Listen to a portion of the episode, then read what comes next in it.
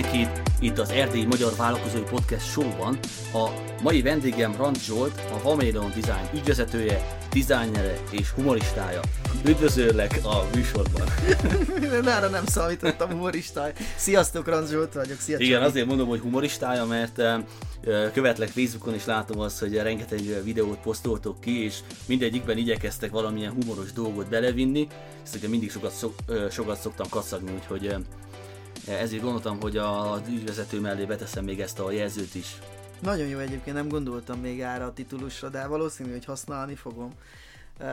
Beszéljek erről is, erről a témáról, hogy miért létezik ez a, ez a fajta humoros forrás, vagy ezt majd meg fogjuk. Persze erről később fogunk beszélni, hogy mi ennek a célja, miért posztoltok annyit Facebookon. Jó. Az első kérdésem igazából az, hogy mesélj egy kicsit magadról, hogy hogyan alakult ki nálad az, hogy vállalkozó lettél, mióta vagy vállalkozó, mi, mi az életutad ezzel kapcsolatban?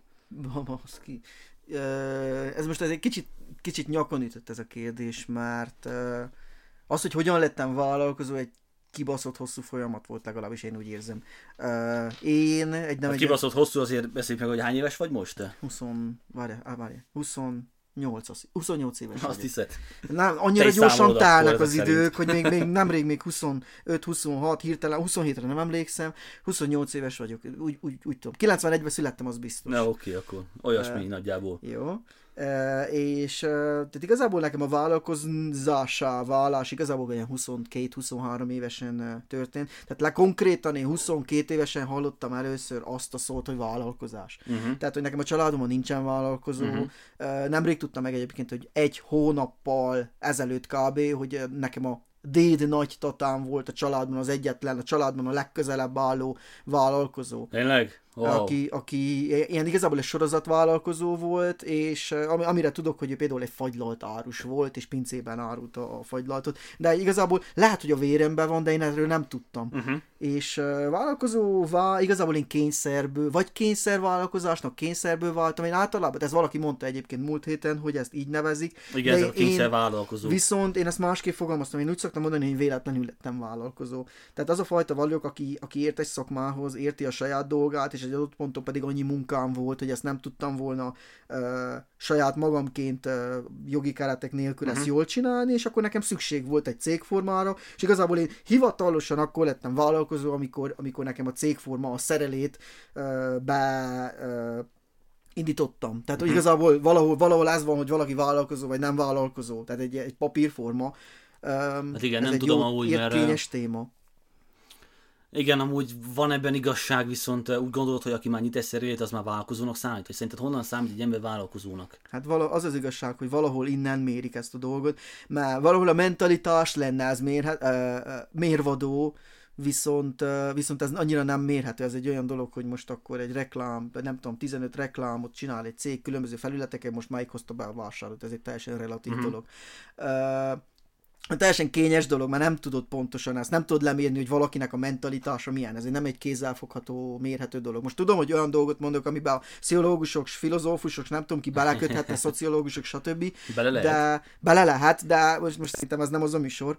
És na, hol lettem én vállalkozó? Mondom, én, én amikor a cégformámat muszáj volt, mert annyi munkám volt, és akkor kezdtem új embereket bevonni, kollégákat toborozni, uh-huh. és, és rájöttem arra, hogy én, én nem tudok élni alkalmazottként, mert annyi ötletem van, és annyi lehetőségem van, és szeretnék szabad lenni olyan szempontból, hogy eldöntsem, hogy én kivel dolgozok, hogyan dolgozok. És, De amúgy ez, ez honnan jött? Tehát kicsit, kicsit ugorjunk vissza az elejére. Elejére. Hogyan kezdődött neked az, hogy elkezdtek projektjeid lenni? Vagy, vagy ez hogyan alakult ki? Véletlenül. Tehát én fiatalként, én uh, filmművészeti, tehát, uh, filmre, tehát filmművészeti egyetemen uh, végeztem, és uh, szerettem volna animációs uh, uh, témákban Tehát Kolozsváron voltál egyetemista? Kolozsváron voltam egyetemista. Oké. Uh-huh. Okay. Uh, És miért pont ez az irányt választottad? Kicsit ugorjunk vissza. még visszaugorjunk, jó? Uh, miért ezt az irányt? Igazából én ebben láttam a jövőt. Én imádtam a filmeket, szerettem volna. A- Rájöttem, hogy ebben van tehetségem. Kb. tizedik osztályos koromban uh-huh. jöttem rá, hogy nekem egy van tehetségem, az iskolában is úgy említettek, hogy na, nekem én vagyok az iskola filmrendezője, és akkor nekem egyenes út Hollywood. De és volt akkor valamilyen kell- konkrét projekt, vagy konkrét esemény, ami, ami kiváltotta belőled, hogy, hogy elhitted magadról, hogy ebben van tehetséged, Vagy egy menet közben ez hogy alakult ki nálad? Na e- ezen őszintén nem gondolkodtam, hogy hogyan működött, vagy hogyan alakult ki ez a dolog. Én nagyon számítógép buzi gyermek voltam minél, minél fiatal koromban, és uh, úgy, úgy nagyon érdekeltek a, a varázslatok, a, a különleges dolgok. Az, hogy egy, egy videóban hogyan történik az, hogy egy ember jön, és akkor eltűnik, vagy, vagy valaki repül egy videóba, meg stb. És láttam, hogy ezek... iskolás korodban. Igen, így van, át, át, nem általános, hát a 9 gimnázium, gimnázium liceumba ez, ez kezdett érdekelni, és utána jártam, hogy ezek a trükkök, ezek hogyan működnek. És akkor elkezdtem, egy, találtam egy, egy szoftvert, egy programot, ahol én is elkezdtem ilyen trükkvideókat gyártani, és kitalálni, hogy mit, hogyan csinálnak. és akkor az addig, addig, addig folyamodott, hogy akkor az iskolában jött egy projekt, lát, hogy itt kezdődött az egész, magyar órán megkért a tanárnő, hogy akkor van egy, van egy érdekes feladat, van ez a Ágnes asszony balladája, csináljunk egy filmet belőle, Aha. filmesítsük meg. És akkor ez engem, engem engem érdekelt, és szerettem volna egy tízes kapni, és akkor az osztálytársakat akkor beszerveztem, hogy csináltunk ilyen amatőr filmet, amatőr felvételt. És uh, igazából valahol itt, uh, itt, itt kezdődött nekem az a dolog, hogy ez értek, tehát egy, egyre többet csináltam, egyre, egyre jobban csináltam, és akkor úgy eldöntöttem, hogy akkor, akkor talán ebből meg lehet élni, mert ez most tényleg érdekelt annyira, hogy úgy éreztem, hogy, hogy ebből, ebből, ebből ez, ez tényleg érdekel, nem az iskola. És ez, ez alapján és ez alapján az egyetemi választottam egyetemi, tehát a tizedik osztályban eldöntöttem, hogy filmrendező leszek, és uh-huh. már letöltöttem az egyetemi felvételiző anyagokat, és már akkor kezdtem készülni, hogy én nagyon-nagyon tudtam, hogy én filmrendező leszek. Az egyetem mennyire változtatta meg benned ezt a dolgot? De olyan szempontból én az utóbbi időben, és akár mennyire fáj, én az akreditált oktatás ellen, ellen, ellen szavazok, amennyire lehet, és ez ellen beszélek rá a fiatalokat. De olyan szempontból, hogy rájöttem arra, hogy ott az egyetemen csak nagyon-nagyon elméleti tudást kaptam, és uh-huh. nem, nem volt elég lehetőségem gyakorlati tudásba fektetni. Az, amit én ott gyakorolgattam, az annak köszönhető, hogy voltak felszerelések, uh-huh. és én kitaláltam magamnak uh-huh. hamis projekteket, uh-huh. amiken úgy dolgozhattam. Ez amúgy melyik egyetem volt? Melyik szakja? Hmm, igazából lényeg den. Kolozsváron végeztem a, a, a, a szapien... azt mondod, hogy mindegyiken hasonló az oktatás? Igazából, igazából, igazából ez van, tehát hogy igazából minden akra, akreditált, akreditált egyetemen ez, ezt láttam, és rengeteg szakmában, hogy ott inkább egy kicsit elavultak a technikák, nagyon az elméletre mennek, nagyon arról szól az egész, hogy valakinek diplomája legyen, és nem az, hogy gyakorlati tudást szerezzen. Legalábbis a legtöbb egyetemen, amit ezt láttam.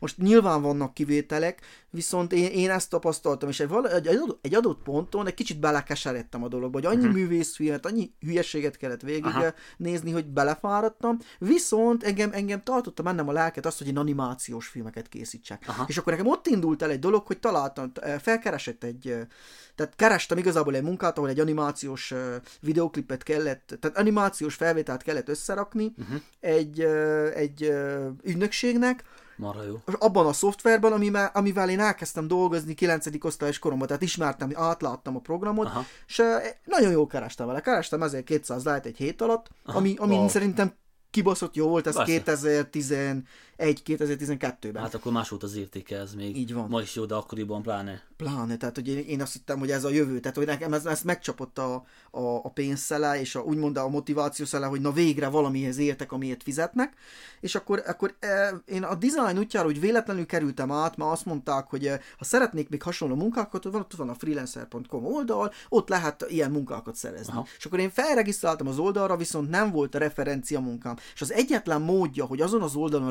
referencia munkákat Aha. szerezzél, az az volt, hogy logó projektek voltak, úgymond, hogy te, uh-huh. ki valaki odaírta, hogy szeretnék egy logót, ilyet, olyat, amolyat, és bárki feltölthette a munkáit, uh-huh. és akkor úgymond abból a nem tudom hány ezer munkából kiválasztotta a győztest. Ha ott nyertél, akkor az bekerült a referencia munkáit Aha. közé. És Amúgy akkor én gyorsan... zárójelben mondom, hogy ez az oldal még ma is működik, és ugyanezt a, ugyanezen a hogy meg ez ugyanezen a módon gyakorlatilag lehet ügyfeleket meg pénzt szerezni. Szóval, hogyha van a hallgatóság között olyan, aki már kacsingat a, a logótervezés irányában, akkor nyugodtan nézzen szét a, a mhm. freelancer.com-on, mert még a mai napig ez működik, és, és lehet projekteket szerezni. Abszolút, gyakorlás szempontjából nagyon-nagyon hasznos. Én például azon, azon onnan állandó ügyfeleket nem szereztem, viszont gyakorlás szempontjából nagyon sokat. Tehát elkezdtem az volt, hogy akkor, hát én filmes projekteket majd fogok szerezni, de előbb gyorsan megtanulok logot tárazni, mert az ilyen nagyon érdekesen, azt mondtam, hogy hip-hop gyorsan csinálok pár logót, megnyerek pár projektet, csak akkor utána tudok már már ajánlatokat tenni ügyfeleknek, és akkor van referencia munkám. Igen. Na, és akkor ez, ez aztán igazából ez a dolog beszippantott, mert akkor így elkezdtem találkozni legelőször a, tehát itt az animációs projekten az volt, hogy vektorgrafikákkal kellett dolgozni,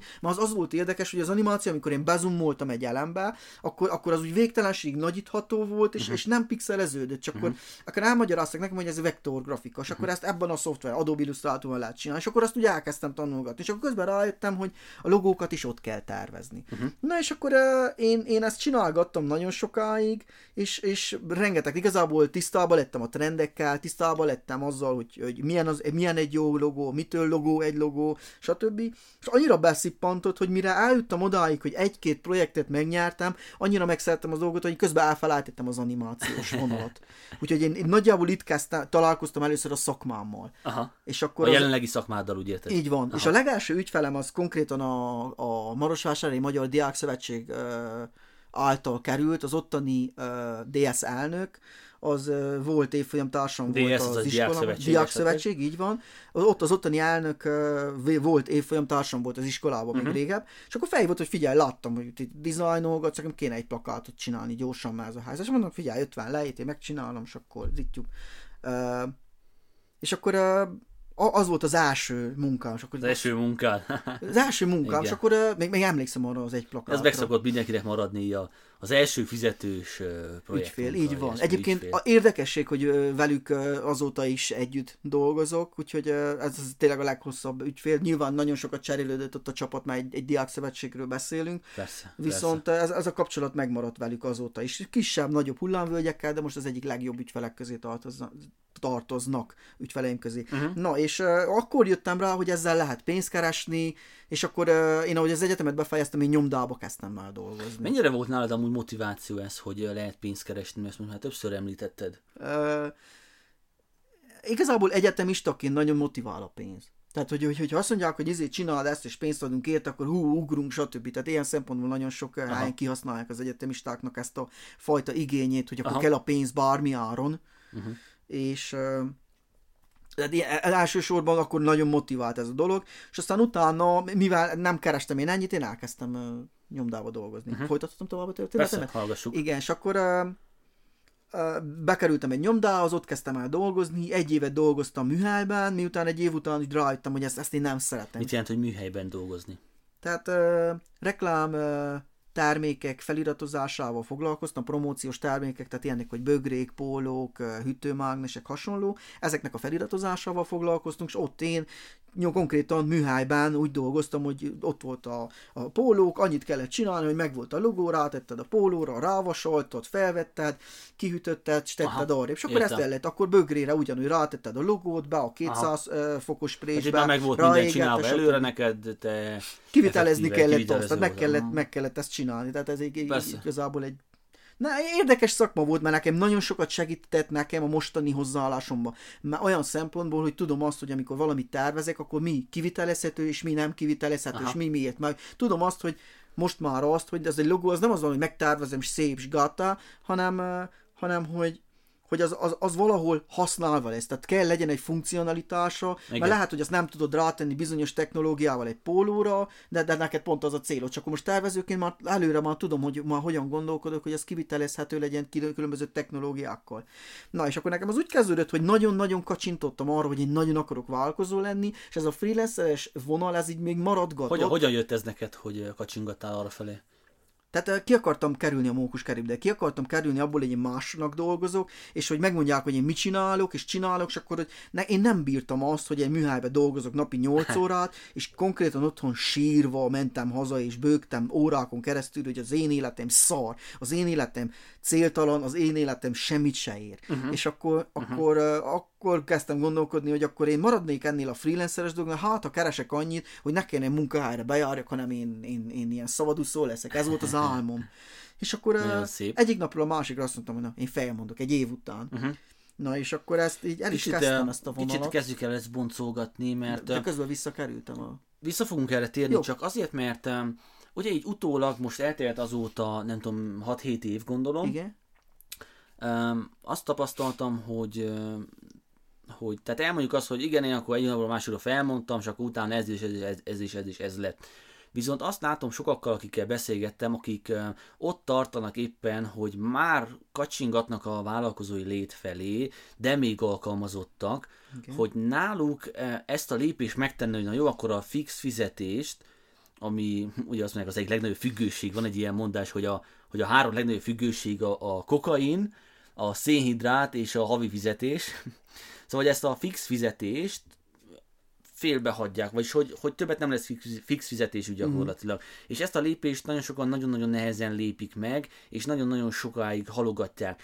Neked mi volt az, ami, ami, vagy ha vissza tudsz erre emlékezni, ami segített abban, hogy át tudjál ezen a, ezen a gáton lépni, te mennyi ideig halogattad ezt, vagy mennyi ideig gondolkoztál, hogy na fel kéne mondani, na saját lábra kéne állni, na szabad kéne lenni, na vállalkozás kéne jut, indítani, stb. Tehát én, én akkor, akkori uh, korszakomban nagyon indulatos voltam. Tehát én nagyon-nagyon lázadó. Annak ellenére, hogy én nagyon csendes gyerek voltam fiatalkoromban, onnantól én az otthoni szülő, szülői háztól elkerültem, én hirtelen lázadóvá váltam. Én, uh-huh. én nagyon különc lettem, én mindig megmondtam azt, amit nekem nem tetszett, és az nem érdekelt, hogy másnak tetszik-e vagy sem. Aha. És uh, nem azt jelenti, hogy okos voltam. Tehát, hogy ez a, ez a hirtelen az volt, hogy nekem nem tetszik a munkája, és nekem nem mondja meg senki, és mindenki kapja be, és én felmondok. Ez nekem egy, ez egy, ez egy kibaszott nagy butaságnak volt a, a, a következménye. Én ez nem gondoltam jött előre, vele. vagy egyszer előjött, és akkor felmondtál? Ez, ez egy, tehát, hogy fokozatosan jött előre, tehát nem az, hogy eljött, elő, elő, előjött, és majd eltűnt, és megint előjött, és megint eltűnt, Aha. hanem az fokozatosan emelkedett bennem a stressz, hogy ez nem jó, ezt nem szeretem, nem egy képzelem el a jövőmet, nem tudom elképzelni az életemet akkor három év múlva. Pohár, és akkor telt az a bizonyos pohár, és egyszer csak dum, robbant ez az egész, és azt mondtam, hogy kész, én hónaptól felmondok, kész. Tehát annyira bután, hogy nekem nem volt félretett pénzem. Kolozsváron voltam egy albérletben, nem is albérletben, hanem még egyetem is bentlakásba. Aha. Már még az volt, hogy még jog, hallgatói jogviszonyom volt, mert az egyetemet nem fejeztem be, nem úgy kezdtem el dolgozni. Aha. És még volt hallgatói jogviszonyom igazából, és akkor úgy bentlakásban még lakhattam viszonylag olcsón, de Kolozsváron. Uh-huh. Kolozsváron nem volt olyan könnyű a megélhetés. Főleg Szülők mennyire támogattak? Hát onnantól, hogy befejeztem az egyetemet, vagy nem folytattam az egyetemet, azt ők, ők betartották az ígéretüket, hogy fiam, amíg egyetemista vagy, addig támogatunk, utána meg csinálj, amit akarsz. Uh-huh. Tehát, mhm. hogy én, ahogy, ahogy én ából kaptam 50 lájt a kezembe, és azt mondták, hogy sok sikert. Tehát igazából ilyen nagyon-nagyon betartották, mindig betartják Igen. a szavukat.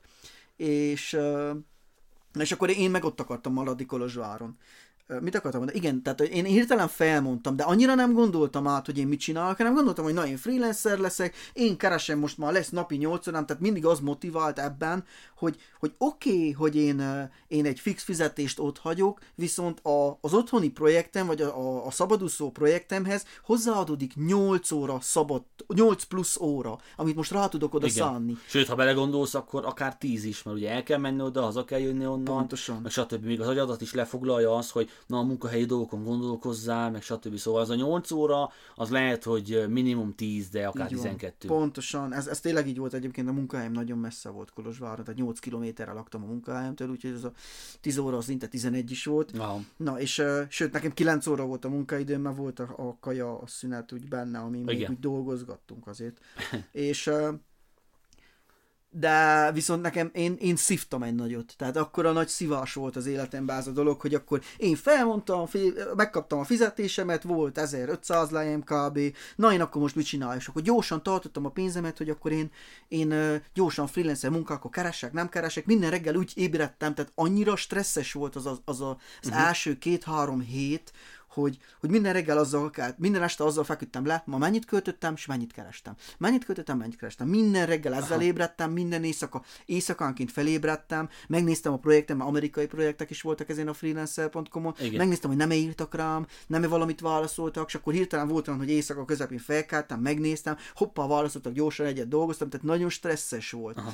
És gondolkodtam abban, hogy baszki, ez így nem fog menni, és hogy ráadásul... ment amúgy ez a, ez a dolog? Nagyon szorul. Tehát átállt három hét, áramlott a laptopom, a maradék pénzemre, ami volt, kellett vegyek egy új laptopot, Jaj. és, és akkor nulla pénzzel maradtam, és akkor így gondolkodtam, hogy na, én ezt nagyon elcsesztem. Hát Erre mondja amúgy Tommy Robbins, hogy, hogy éges fel a hidakat magad után. Így van. Hát nem feltétlenül égettem fel, mert az volt, hogy én már kezdtem gondolkodni, hogy vissza fogok menni a, a munkahelyemre, és megmondom, hogy bocsi, muszáj, visszajöjjek, már ez van. Aha. Viszont mielőtt én, én visszajelentkeztem volna, azelőtt ők, ők hívtak egy, tehát már akkor, amikor én gondolkodtam, akár vonzás törvényének is nevezhetjük, felhívtak, hogy nem akarok visszamenni, mert tudják, hogy én designer gondolkodású vagyok, szeretnék designer lenni, és nyitanak egy új pozíciót ott, ahol én látványt, ugyanannál a munkahelynél látványterveket készíthetek, és designer, első designerre lehetek a vállalkozásnak. Hoppa, hoppa. Na és akkor nekem ott kezdődött az, hogy én azt mondtam nekik, hogy hát nem is tudom, visszamenjek-e, esetleg akkor, ha a barátnőmet is felveszik, és én, megka- én kapok egy kicsivel nagyobb fizetést, akkor esetleg visszamegyek, és belementek. De úgy honnan, honnan volt neked erre önbizalmat, hogy ezt, ezeket a kártyákat kijátszad, hogy, hogy azt tekintsük, hogy, hogy gyakorlatilag a, a megélhetésed, meg a létminimum mérlegén voltál, honnan volt neked önbizalmad arra, hogy, hogy feltételeket is szabjál még a kínálkozó lehetőségre? Na, e-, e- ezt ö, nem tudom őszintén, hogy ezt hogyan sikerült nekem akkor már. Oké, okay, most, most a mindennapjaimban benne van az önbizalma, mert van annyira félretett pénzem, hogy hajlandó vagyok nemet mondani valakinek márt. Tudom, hogy nem azon, nem azon az egy projektől függ a jövőm. Uh-huh. Viszont ö, akkor tényleg így, így belegondolva nem tudom, hogy mi az, ami motivált engem. Talán volt nekem egy tanárom, aki úgymond életmód tanácsokat is adott, aki, aki nem feltétlenül zeneelméletet tanított, Fazakas Áronnak hívták a, a, a tanárt, és az egyik, egyik, egyik legnagyobb példaképem, aki nekem nagyon-nagyon sokat segített a, abban, ahogyan gondolkodom, ahogy a művészethez hozzáállunk, ahogy úgymond egy művésznek hogyan legyen önbizalma eladni önmagát. Uh-huh. Tehát nem az legyen, hogy művészkedünk és kész, leszarjuk az egész világot, hanem legyen önbizalmam árat mondani, Igen. legyen önbizalmam valamit mondani. Tehát talán ez volt egyfajta hullám, ami ami ezt engem meg uh, sikerült. Aha. Egyébként nem tudom, hogy honnan volt önbizalmam. Valószínű olyan szempontból, hogy tudtam, hogy el fogják vállalni, vagy lehet, hogy nem kértem túl lehetetlent, mert tudtam, hogy még kell, van szükség emberre. Egyébként így utólag belegondoltam, tényleg olyan, ök, olyan lehetetlen dolgokat kértem, ami, ami, ami a vállalkozót uh, uh, blokkolta. Viszont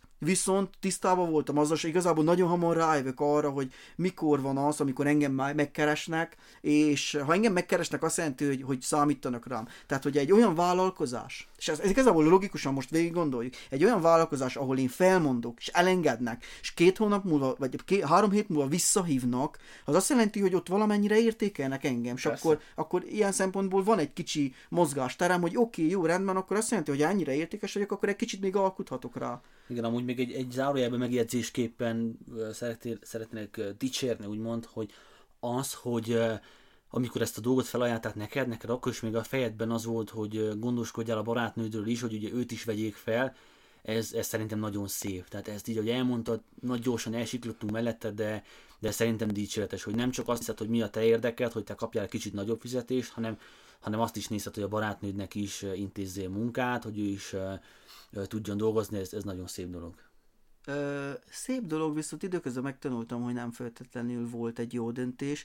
Olyan szempontból, hogyha az embereknek úgymond nem hagyjuk a, a körülöttünk levőket fejlődni, és egy kicsit szenvedni, hogy megdolgozzanak valamiért, akkor, akkor bizonyos szempontból elveszük tőlük azt a lehetőséget, hogy ők kompetensé legyenek egy bizonyos dologban. Ez most nekem egy másik zárója, mely közben azt tanultam meg, hogy az embereket ne feltétlenül segítsük ki, ez is minden szülőnek egyébként egy tanács, hogyha a gyerekeiket mindig mindenben kisegítsük, akkor elveszük tőlük azt a lehetőséget, hogy képesek legyenek saját magukon segíteni. Ez, egyébként egy saját elméletem. Uh, de köszönöm szépen. És, Érdekes.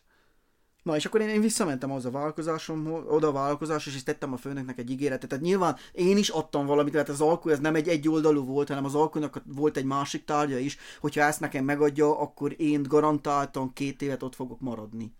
Igen.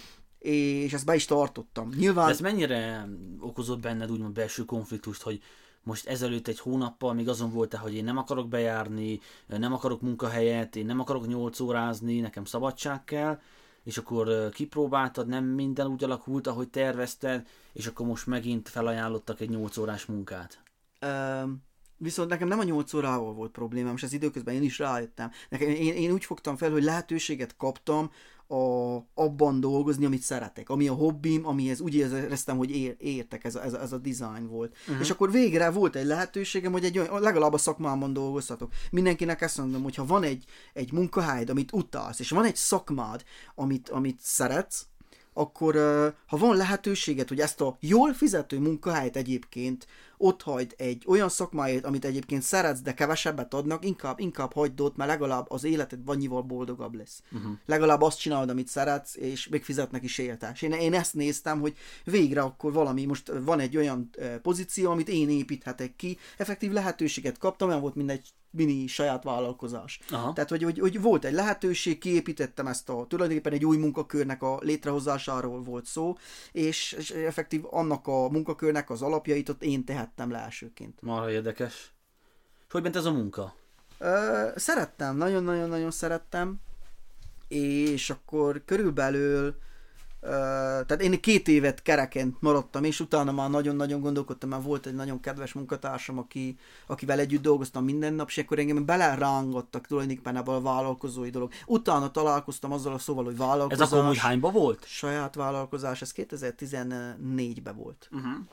És tehát akkor találkoztam először, a Kolozsváron volt a, a Románia Magyar Közgazdász Társaság, és annak volt egy ifjúsági frakciója, a RIF.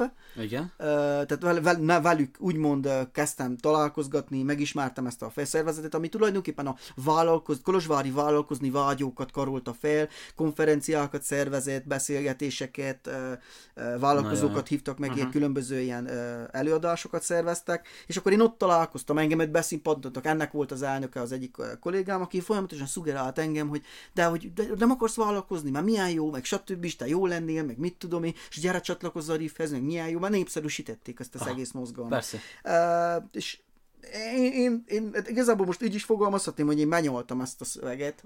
már, már, már olyan, olyan, tehát hogy ez, ez, ezek a fiatal vállalkozói uh, csoportok, ezek legtöbbször olyan, olyan fiatalokból szólnak, akik, akik vállalkozni vágyók. Azok, azok szugerálják egymásnak, hogy de te is vállalkozál, te is vállalkozál, sokszor meg az van, hogy lehet, hogy még saját vállalkozásuk nincsen, de tudják, hogy ez menő, ez jó dolog. De azért te vállalkozz. Én elhittem, én elhittem, és azt mondtam, hogy oké, okay, jó, rendben, és ezt kezdtem csinálgatni. És annyira beszívott ez a dolog, tehát annyira beszippantott, hogy, hogy akarva akaratlanul nekem annyi munkám került, hogy, hogy már, már, már nem bírtam azt. Tehát nekem volt egy periódusom, egy fél évem, hogy konkrétan három munkahelyen volt, mind a három nyolc órás. Wow az 24 óra. meg.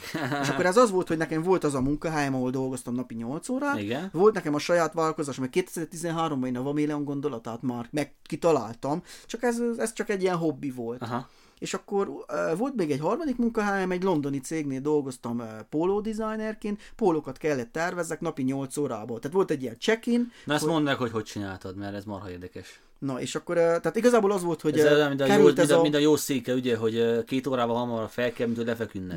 Kb. körülbelül, tehát hogy kicsit lehetetlennek hangzott, viszont rájöttem arra, hogy hogy én sokkal uh, tehetségesebb vagyok annál. Igazából nem, nem tehetségről van szó, rájöttem arra, hogy, hogy meg, képes vagyok fejlődni, képes vagyok hatékonyabban dolgozni, és ha én nem mondom el, tehát a, a, igazából az erdély, nem igazából nem kell ezt régióra bontani, mert mindenhol ez van. Tehát, hogy egy alkalmazottnak azt mondják, hogy figyelj, dolgozzál X mennyiségű munkát, és azt meg tudja csinálni 8 óra alatt, következőkor azt mondják, ügyes vagy, próbálj meg következőkor X plusz egyet. Igen. Következőkor megcsinálja, akkor most próbál meg X plusz 2-t, de ezért nem jár jutalom. És akkor uh, ilyen szempontból én erre rájöttem, és akkor ezt a londoni vállalkozá, uh, uh, vállalkozást azt úgy használtam ki, hogy nem kellett ott legyek, viszont az volt, hogy én nem tudom hánytól hányig dolgozok, és a végén elküldöm a, a póló mintákat, amit 8 óra alatt csináltam. És én nem mondtam el nekik, hogy én gyorsabban kezdtem el dolgozni, és egy, egy olyan kb. két hónap után úgy, úgy kialakult bennem az, hogy uh, hogy megtanultam két óra alatt elvégezni nyolc órányi munkámat, wow. és nekik ezt nem mondtam Hatékonysága Tehát az idő, idő, időmenedzsment, hatékonyság, és megtaláltam a módszereket, hogy hogyan csináljam, mm. és bevontam még partnereket, akikkel együtt dolgoztam, és azt mondtam, hogy figyelj, gyere, segíts nekem, rajzoljál valami dolgokat. Ő egész nap ezt csinálta, én megcsináltam ezt vektorgrafikába, kidolgoztam, tehát és gyakorlatilag, a Tehát gyakorlatilag azt a 8 órás munkát úgy osztottátok fel, hogy ő is dolgozott rajta, meg te is dolgoztál rajta, és akkor így Ilyen ki szempontból így is így van. Na, de nyilván nagyon sokat... Uh... Meg nekik gondolom megérte, mert a munka el lett végezve, aztán, hogy te mennyi időt csináltad meg, az már tök mindegy Tehát volt. tök mindegy volt, már ő elégedett volt az ügyfő, és kb. egy jó fél évig tartott ez a projekt, és de én ebből a pénzből vásároltam, sikerült vásároljak autót, uh-huh. uh, és akkor már egy adott ponton már annyira megtanultam gyorsan dolgozni, hogy a saját ügyfeleimet megtanultam gyorsabban kiszolgálni. Aha. És már annyira meggyűltek ezek a munkák, hogy viszonylag, hogy éreztem, hogy most már nem tudom ezt is csinálni, és azt is csinálni. Meguntam azt, hogy elmegyek, reggel felkelek, elmegyek munkába, ha, dolgozok, hazajövök, és utána megint dolgozok, és éjszakáig ez megy, és Aha. nincs magánéletem. Aha. És akkor, akkor úgy döntöttem, hogy na, most akkor 2016-ba kockáztatok, megcsináltuk a saját vállalkozásunkat, tehát a oh. párom egyébként benne volt ebben, Aha.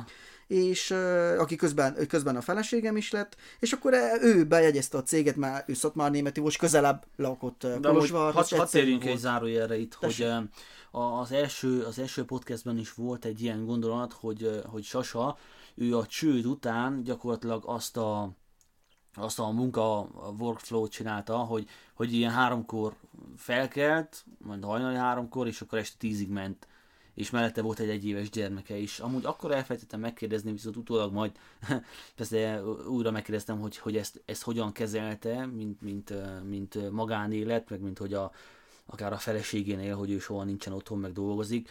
Nálatok ez hogyan nyilvánult meg ebben a, a stresszes időszakban, hogy te a nyolcszorás munkád mellett még ennyit dolgoztál? Ezt hogyan, hogyan tudtad kezelni? De igazából sehogy, tehát abban az időszakban nagyon agresszív voltam, nagyon-nagyon karrierorientált voltam, tehát hirtelen bennem kialakult az, hogy nekem dolgozni kell, már, már az a jövő fontosabb, mindennél fontosabb. És, a barátod mit szólt ez, és a hát későbbi feleséged? Hát eleinte, eleinte tetszett neki, aztán egy kicsit megnehezelte, hogy nincsen magánéletünk, és én, engem egy fanatikusnak tartott ilyen szempontból, hogy tényleg nyomjuk, nyomjuk, nyomjuk, nyomjuk, de még akkor ugye annyira nagyon az elején voltunk, hogy nem volt olyan nagy eredmény. Tehát én emlékszem arra, hogy mekkora nagy ünneplés volt, amikor bejegyeztük a céget 2016 uh, szeptemberében, eltelt három hónap, decemberig gyártott, uh, számláztunk 3000, látsz, hogy mekkora császárok vagyunk. Hát igen. Nem gondoltunk rá, hogy ebből, ebből nem lehet még annyira megélni, viszont ennek ellenére én abban a decemberben én felmondtam a munkahelyemről, barátnőm felmondott a munkahelyről, és azon ugyanarról, tehát. ugyanarról a munkahelyről, elköltöztünk uh-huh. Szatmár németiben, mert ott volt egy lakás, ahol lakhatunk, nem kellett lakbért fizetni, uh-huh. és akkor azt mondtuk, hogy, hogy akkor most csináljuk. Most. Hát, hát oda, odavalósi volt a párom. Ja, értem, oké. Okay. Csak úgy kerültünk Szatmárnébe, és akkor ezt itt csinálgattuk, és akkor egyre jobban alakult ez a dolog, viszont ott is megmaradt ugyanaz a, bennem az a dolog, hogy reggel felkelek hatkor, egyet elmegyek futni, és akkor utána hazajövök, frissen neki fogok dolgozok, és este 10-11-ig dolgozok, addig, amíg ki nem dőlök, utána max megnézek egy fél filmet, és elalszok. és uh, megmaradt ez bennem, és ezt fél évig még csináltam. Uh, igazából akkor is a, egyedüli, ami az volt, hogy felelősségvállalás nem föltétlenül volt még bennem, úgy 2016 környékén, mert úgymond uh, autót vásároltam, amit a, a, az anyósom nevére írattam, mert hogy tudod, hogy olcsóbb az adó, stb. Mindenki és ezt akkor, csinálja. És akkor, uh, akkor uh, tehát náluk laktam effektív, akkor a vállalkozást azt nem én, tehát a vállalkozást mindenkinek azzal bőcsködtem, hogy a, a vállalkozás az nem az én nevemben van, úgyhogy ha valami baj történik, akkor ott van a páromnak a nevén van az egész, és kész. Ha esetleg valami nagy baj történik, akkor én, én, én elengedem a dolgokat. Nyilván, nyilván ezt nem így, de viszont a felelősségvállalás, ugye volt bennem egy ilyen pici biztonságérzet, de hogy úgyse az én nevemén van, és akkor no hát ha. Uh, aztán, aztán nyilván egy adott ponton már annyira elridegült a kapcsolat, tehát én rájöttem arra, hogy, hogy van az, hogy hosszú távú befektetés, ezt mindenki ismeri ezt a kifejezést. Aha. Viszont mi az igazi hosszú távú befektetés? Már mi a párommal azt csináltuk, hogy amikor szükség volt egy profi fényképezőgépre, vagy egy laptopra, most a fényképezőgép jut eszembe, ez egy konkrét példa volt, hogy megkaptuk mind a ketten a fizetésünket, összesen kerestünk mi olyan kb. 3500 lájt egy profi fényképezőgép került akkor 2600 lájbe. Megkaptuk a fizetést, mi megvettük azt a fényképezőgépet, azért mert akkor azt mondtuk, hogy ez a hosszú távú befektetés, és akkor nem megyünk nyaralni, és nem izélünk, megyünk ide-oda, hanem valahogy elérdegélünk, de legalább lesz egy fényképezőgépünk. Aha. És én erre rájöttem, tehát időközben miután, tehát Szatmár Németiben nekem a párom azt mondta, hogy na oké, jó, rendben, váljunk el, én ott, ott lefagytam, hogy, hogy akkor... Ó, oh, várjál, várjál, várjál, igen, gyorsan ugrálunk a, én ugrálunk a az időbe, akkor ezt nem mondtam át, csináljuk, hogy minden ezt nem mondtam volna el, és akkor utána meglepődsz. Tehát, tehát a hosszú távú befektetés viszont én rájöttem arra, hogy az, nem, de igazából elváltunk, pont, meg lehet lepődni, pont. És utána visszatérnek. Jó, jó, nyilván, nyilván már is rá. ismerik egymást, és uh, tudom valamilyen szinten a sztorit, úgyhogy nyilván uh, nem annyira lepődök meg, viszont uh, erre majd visszatérünk a hallgatóknak, ez, ez biztos, hogy érdekes uh, lehet, vagy tanulságos. De a fényképezőgéppel kapcsolatban... Igen, ezért akarok rátérni, mert nekem a kapcsolatom ráment arra, hogy mindig a hosszú távú befektetés Aha. nekem egy eszközre hoztam. És nem fektettem igazi hosszú távú befektetést, tehát most egy laptop mennyit él körülbelül? Tehát 5 évet, legjobb esetben 10 évet él, de egy kapcsolat mennyit tart? Egy kapcsolat átté tart 30 évet, 40-et, 50-et, 70-et, tehát igazából a hossz, az igazi hosszú távú befektetés az a családban van, az a kapcsolatokban van, és ha nekem mindennél fontosabb az, hogy én nem megyek el nyaralni, mert nekem kell egy laptop, ami 10 évet fog tartani, az nem feltétlenül az a leghosszabb távú befektetés. Én... Ez nagyon átdől az inga, ugye már a, a karrierizmus Karrierizmus felé, fele így van, Aha. és akkor én, én rájöttem arra, hogy én, én, én, én ilyenfajta rövid, hosszú távú befektetésekbe kell eszközöltem. Hát miután elváltam. Igen, mert akkor jöttem rá, hogy én, én nem ápoltam eléggé a kapcsolatot, mert mindennél fontosabb volt az, hogy megint nem nyarolunk, mert megint befektetünk egy hosszú távú befektetésbe, és ilyen hülyeségek, és rájöttem, hogy igazából a leghosszabb távú befektetés az nekem a kapcsolatom lenne, amiben oké, okay, akármennyi munka van, kell egy relax, meg kell állni, el kell menni nyaralni, oké, okay, hogy az is pénzbe kerül, de az a leghosszabb távú befektetés, hogy a kapcsolatodra, a pihenésre, az életedbe fektetsz, hogy, uh-huh. hogy ne égjél ki. Mert ha kiégtél, akkor szophatod az egészet. Na és akkor, akkor így erre jöttem a, a, rá. Akkor a, azt mondod, hogy ezeknek a vállalkozós dinak igazából a, az alternatíva költsége, meg a sok munkánk az alternatíva költsége, az lett, hogy, hogy, hogy elváltatok a feleségeddel. Hát igen, de viszont a cég az ő nevén volt, a lakás az, az övék volt, és az autó az ők nevéken volt, hogy én egyik napról a másikra, tehát hirtelen történt, egyik napról a másikra munkanélküli, haj, munkanélkül és hajléktalan lettem. Tehát, hogy de így, így papíron, jogilag. Tehát, Igen. hogy így hirtelen azt se tudtam, hogy mi történik, és akkor így én haza, haza kellett ez nyilván költözni. És sose gondoltam azt, hogy én Kolozsvár vagy Szatmár németül visszajegyek Székelyföldre, már én is az a fajta fiatal voltam, aki azt mondtam, hogy ott itthon nem lehet megélni. Vagy külföldön lehet, én mindig terveztem, hogy Budapestre költözök, meg hasonlós, külföldön Aha. keresek pénzt, és, és egy kényszerből, de kényszerből hazakerültem, ez tény és, de, de nem bántam meg. Most, ha valaki megkérdezi, hogy itthon meg lehet élni, azt mondom, hogy nagyon-nagyon meg lehet élni és én szerencsésnek tartom magam, hogy én ennyit szívtam az életemben, hogy, hogy visszakerüljek haza, kaptam egy csomó pofont az, élete, az élettől, viszont eh, tanultam mindig belőle. Tehát egy, volt egy évfolyamtársam, aki mindig azt mondta, hogy amikor valami nagy hülyeséget csináltunk, és egy csomó pénzbe került, hogy na hát befizettük újra a tandíjat az életiskolájára.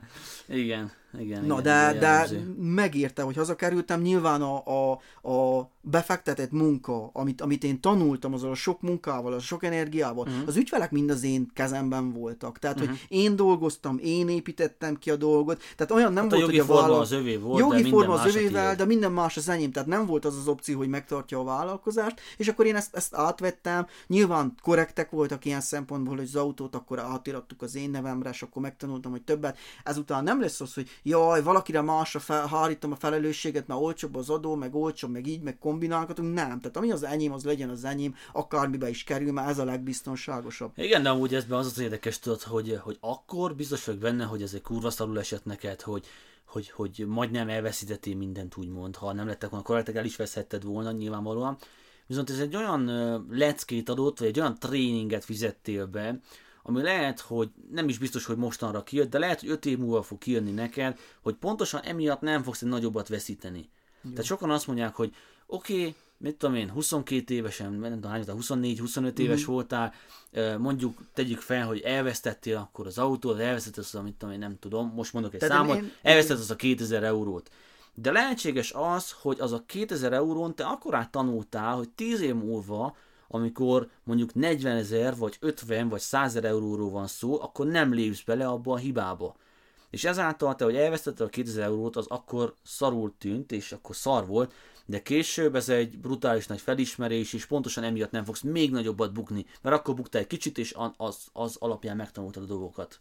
Így van tehát nekem, igazából nekem az egészből a tanulság az az volt, és igazából utána jött nekem az életemnek a krémje, hogy közben elindul, el is indult a vállalkozás, ezt a történetet elmeséltem. Ekkor indult a Vamélon, ugye? Vagy azelőtt mi volt? Azelőtt is Vaméleon volt. Azelőtt is. Tehát igazából ez a 2013-ban volt kitalálva ez a Vameleon, csak ezt, ezt így folytattuk, Aha. folytattam én egyedül, vittem egyedül tovább ezt az álmot, mert nem adtam fel, viszont olyan szempontból érte meg nekem azt, hogy én mindig így szimbolizálom ezt a dolgot, hogy annyira durva, tehát én tényleg konkrétan elveszítettem mindent, amit addig építettem, tehát úgy nulláról kezdtem, viszont volt egy biztonságérzetem. Ez olyan, amikor akkor ott vagy, mit tudom én, az Eiffel torony tetején, és akkor ott izé zsonglőrködsz, meg mit tudom én, és egyszer csak megbotlasz, elesel, leesel a földre, de még nem haltál meg és van egy olyan biztonságérzeted, már lehet, oké, nem történt semmi veled, már épp, épp izé 10 kiló vagy, nem csattansz akkorát. Na, de most szimbolikusan. De viszont amikor a, akkorát estél, hogy már a földön vagy, és nincsen tovább lefele, akkor van egy olyan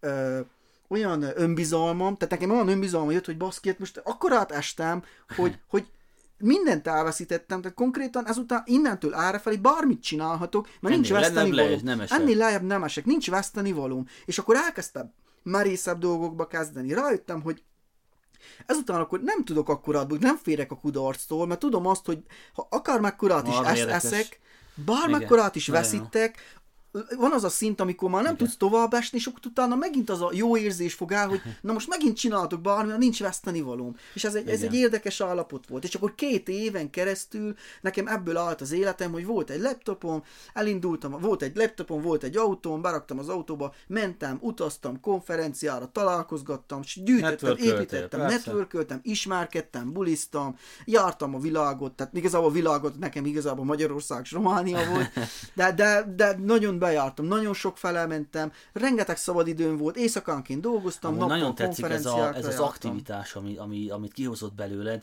mert lehetséges, hogy, hogy sokaknak ez azt váltotta volna ki, hogy na, picsa bele, nem sikerült a vállalkozás, és akkor menjünk vissza alkalmazottnak, és majd így leélem az életemet. És belőle pedig pont az ellenkezőjét váltotta ki, mert te azt mondtad, hogy na jó, akkor még aktívabb leszek, és cselekedek, és, és ez amúgy nagyon, nagyon erős jellemre utal. Még egy zárója, amúgy Gattyán György mondta azt, ugye ő a Live Jasmine, meg hasonló oldalaknak a, a megalkotója, jelenleg talán valami harmadik leggazdagabb magyar a világon. Ő mondta ott azt egy interjújában, hogy ha elveszítene már a hónapra mindent, akkor egy néhány éven belül nem egy akkorát, mint a jelenlegi, de egy köszöni szépen egy jó nagy biznisz újra fel tudna húzni, és nagyon jó meg tudna ebből leélni mert hogy, mert hogy lehet, hogy, hogy van olyan dolog, ami elvehetni már hónapra az ő mindenét, de azt, ami az ő fejében van, azt az ő jellemét, ami neki, ami neki kialakult, azt a, akár ezt az aktivitást is, ami ugye benned is megvan, azt, azt nem tudják elvenni úgy, mint hogy már hónapra, hanem az egyszerűen ott van, és az a mindset, az a gondolkodásmód, azt nem lehet elvenni. És hogyha el is vesztesz mindent, most már ez a harmadik podcast itt már, az az érdekes, hogy hogy nem keresem direkt az, hogy ki volt az, aki, aki sokat vesztett és úgy állt fel és épített fel egy jó bizniszt, de mi, eddig mind a három podcastben valahol megjelent az, hogy volt egy nagy veszteség, vagy több nagy veszteség, és onnan álltak fel az emberek, és csináltak valami nagyon jó dolgot.